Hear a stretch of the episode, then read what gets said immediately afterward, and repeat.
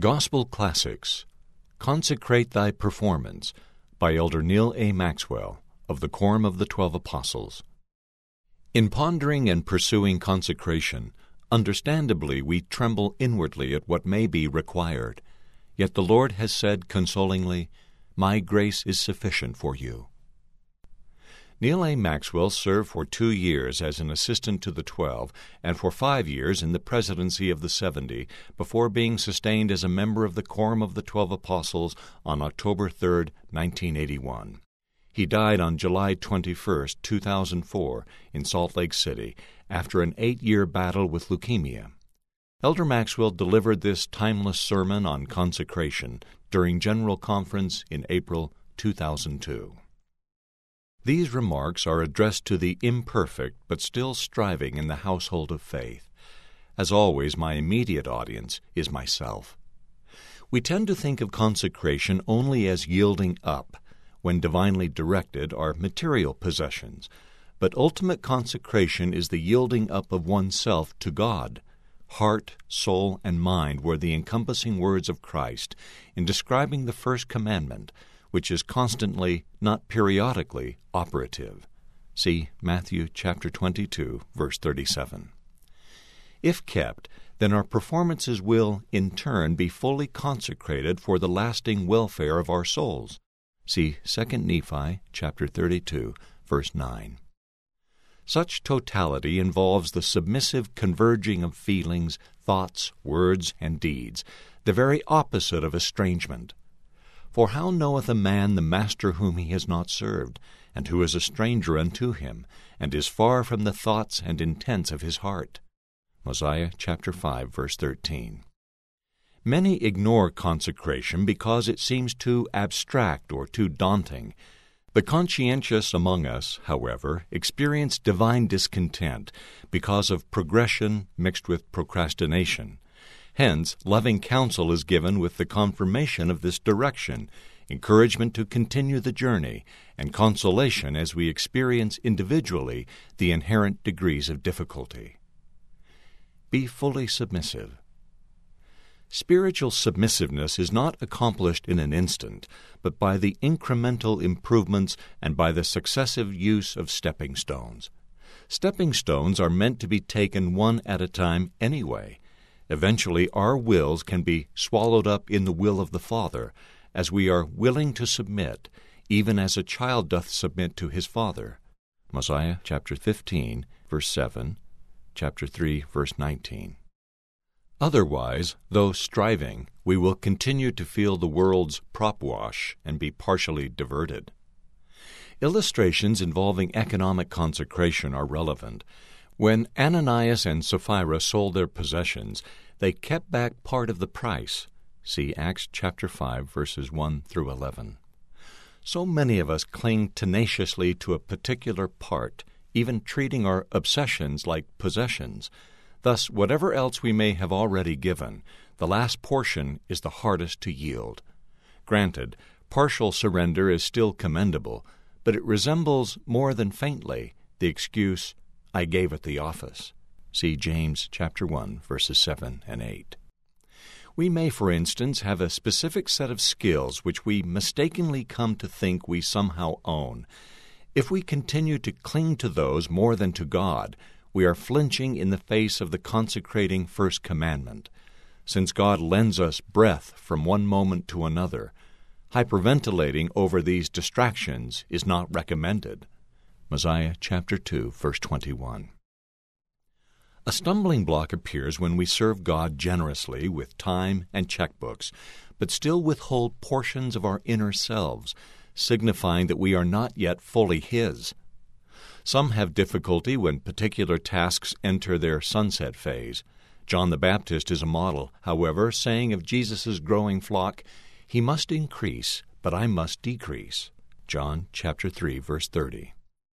Mistakenly regarding our present assignments as the only indicator of how much God loves us only adds to our reluctance to let go. Brothers and sisters, our individual worth is already divinely established as great. It does not fluctuate like the stock market. Other stepping stones remain unused because, like the rich, righteous young man, we are not yet willing to confront what we yet lack. See Mark chapter 10 verse 21. A residue of selfishness is thereby exposed. Shrinking occurs in so many ways. The terrestrial kingdom, for example, will include the honorable, clearly not bearers of false witness. Yet they are still not valiant in the testimony of Jesus. Doctrine and Covenants, section 76, verses 75 and 79. The best way to valiantly testify of Jesus is to become steadily more like him, and it is that consecration that carves out the emulative character. See 3 Nephi, chapter 27, verse 27. Do not put other gods before God. In meeting these recited challenges, spiritual submissiveness is fortunately and helpfully adroit, sometimes helping us to let go of things, even mortal life, other times to hold fast, and still other times to use the next stepping stone. See 1 Nephi chapter 8 verse 30. But if we lack proportion, the next few yards can seem so formidable Though aware of how God blessed ancient Israel to escape from mighty Pharaoh and his hosts, myopic Laman and Lemuel still lacked faith in God to help them with a mere local Laban. We can also be deflected if we are too anxious to please those who are ascendant in our professional and avocational niches. Pleasing other gods instead of the real God still violates the first commandment. Exodus chapter 20, verse 3 we sometimes even defend our idiosyncrasies as if these protrusions somehow constituted our individuality. In a way, discipleship is a contact sport. As the prophet Joseph testified, I am like a huge rough stone, and the only polishing I get is when some corner gets rubbed off by coming in contact with something else, striking with accelerated force. Thus I will become a smooth and polished shaft in the quiver of the Almighty. Since knees often bend long before minds, holding back this part deprives God's work of some of mankind's very best intellects. Far better to be meek like Moses, who learned things he never had supposed. Moses chapter 1 verse 10. Yet sadly, brothers and sisters, in the subtle interplay of agency and identity, there is so much hesitation. The surrender of the mind is actually a victory because it then introduces us to God's stretching and higher ways. Isaiah chapter 55 verse 9. Ironically, inordinate attention, even to good things, can diminish our devotion to God. For instance, one can be too caught up in sports and the forms of body worship we see among us. One can reverence nature and yet neglect nature's God one can have an exclusionary regard for good music, and similarly with a worthy profession. In such circumstances, the weightier matters are often omitted. Matthew chapter 23, verse 23. See also 1 Corinthians chapter 2, verse 16. Only the highest one can fully guide us to the highest good, which you and I can do. On the two great commandments, Jesus declared emphatically Everything else hangs, not vice versa. See Matthew chapter 22 verse 40. The first commandment is not suspended just because of our vigorous pursuit of a lesser good, for we do not worship a lesser God. Acknowledge God's hand. Before enjoying the harvest of righteous efforts, let us therefore first acknowledge God's hand. Otherwise, the rationalizations appear, and they include my power and the might of mine hand hath gotten me this wealth. Deuteronomy chapter 8 verse 17. Or we vaunt ourselves as ancient Israel would have done, except for Gideon's deliberately small army, by boasting that mine own hand hath saved me. Judges chapter 7 verse 2. Touting our own hand makes it doubly hard to confess God's hand in all things. See Alma chapter 14 verse 11 and Doctrine and Covenants, section 59, verse 21. At a place called Meribah, one of the greatest ever, Moses, was fatigued by people clamoring for water. Momentarily, Moses spake unadvisedly, saying, Must we fetch you water? Psalm 106, verse 33, Numbers chapter 20, verse 10. See also Deuteronomy chapter 4, verse 21. The Lord mentored remarkable Moses through the pronoun problem and further magnified him. We would do well to be as meek as Moses. See Numbers chapter 12, verse 3. Jesus never, never, never lost his focus. Though he went about doing so very much good, he always knew that the atonement awaited, pleading with perspective, Father, save me from this hour, but for this cause came I unto this hour. John chapter 12 verse 27. See also John chapter 5 verse 30 and chapter 6 verse 38. As you and I develop additional love, patience, and meekness, the more we have to give God and humanity. Moreover, no one else is placed exactly as we are in our opportune human orbits. Granted, the stepping stones take us into new territory which we may be very reluctant to explore. Hence, the successful users of the stepping stones are powerful motivators for the rest of us. We usually pay more attention to those we quietly admire. The hungry prodigal son remembered the menus in his home, but he was also drawn by other memories, declaring, I will arise and go to my father. Luke chapter 15 verse 18 consecration returns to God what is His. In striving for ultimate submission, our wills constitute all we really have to give God anyway.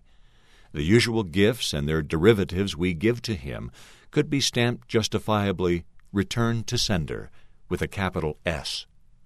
Even when God receives this one gift in return, the fully faithful will receive all that He hath Doctrine and Covenants, section 84, verse 38. What an exchange rate! Meanwhile, certain realities remain. God has given us our lives, our agency, our talents, and our opportunities. He has given us our possessions. He has given us our appointed mortal spans, complete with the needed breaths. See Doctrine and Covenants, section 64, verse 32.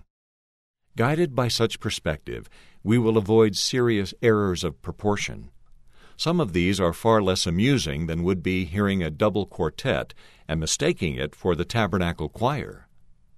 No wonder President Gordon B. Hinckley stressed our being a covenant people, emphasizing the covenants of the sacrament, tithing, and the temple, citing sacrifice as the very essence of the atonement. Jesus' example of submissiveness. Breathtaking submissiveness was achieved by the Savior as he faced the anguish and agonies of the atonement, and would that he might not drink the bitter cup and shrink. Doctrine and Covenants, section 19, verse 18. On our small, imperfect scale, we face tests and wish that these would somehow be taken away.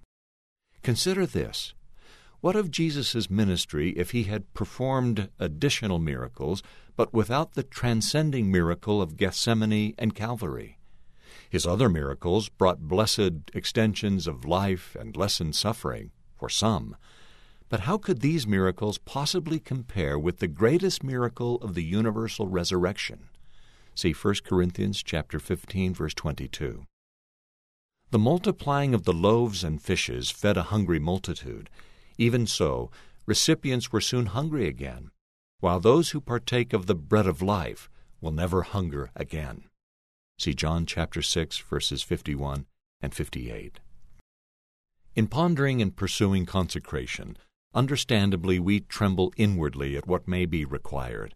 Yet the Lord has said consolingly, My grace is sufficient for you. Doctrine and Covenants, section 17, verse 8. Do we really believe Him? He has also promised to make weak things strong. See Ether chapter 12 verse 27. Are we really willing to submit to that process? Yet if we desire fullness, we cannot hold back part. Having our wills increasingly swallowed up by the will of the Father actually means an enhanced individuality, stretched and more capable of receiving all that God hath. Doctrine and Covenants, section 84, verse 38. Besides, how could we be entrusted with His all until our wills are much more like His? Nor could His all be fully appreciated by the partially committed. Frankly, it is our prospective selves we betray by holding back whatever the part. No need therefore to ask, Lord, is it I? Matthew chapter 26 verse 22. Rather, let us inquire about our individual stumbling blocks. Lord, is it this? We may have known the answer for a long time and may need resolve more than His response.